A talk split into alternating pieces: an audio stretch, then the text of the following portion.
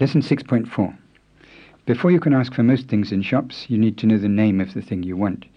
The list of things you may need is a very long one and quite unpredictable, so, as we've done before, we'll tell you a few names here, list a few more in the booklet, and leave you to find out the rest when you get to Burma.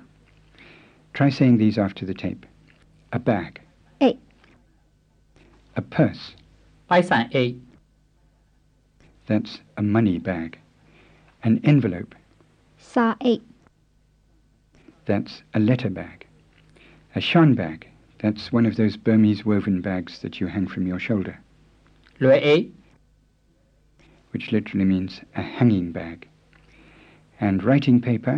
စာရေးစက်ကူ That's letter writing paper with the same sa that you met in sa 8.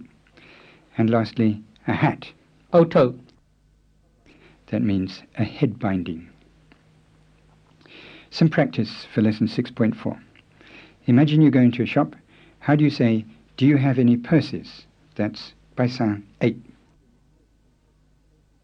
ပိုက်ဆံအိတ်ရှိလား Suppose the shopkeeper says, ရှိပါတယ်ဗျာဒီမှာ you say, can I have a look?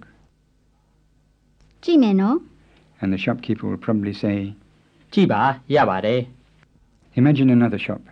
How do you say, do you have any envelopes? That's sa 8.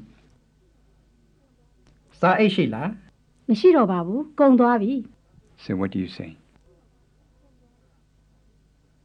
အော်ကိစ္စမရှိပါဘူး Another shop. How do you say, do you have any shoulder bags? That's lue 8. လွယ်အိတ်ရှိလား ရှိတာပေါ့ဗျာအများကြီးပဲ You say, can I have a look? ကြည့်မယ်နော် ရပါတယ်ကြည့်ပါ Another shop. How do you say, do you have any writing paper? And the Burmese for that is saye seku. စာရေးစက်ကူရှိလား စာရေးစက်ကူတော့မရှိတော့ပါဘူးခင်ဗျာ sorry ပဲနော် What would you say? အော်ကိစ္စမရှိပါဘူး Another shop. The last one in this lesson.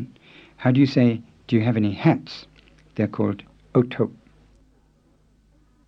အုတ်ထုတ်ရှိလား အာအုတ်ထုတ်တော့ရှိတာပေါ့ရှင်အမျိုးမျိုးပဲဒီမှာကြည့် You say, can I have a look?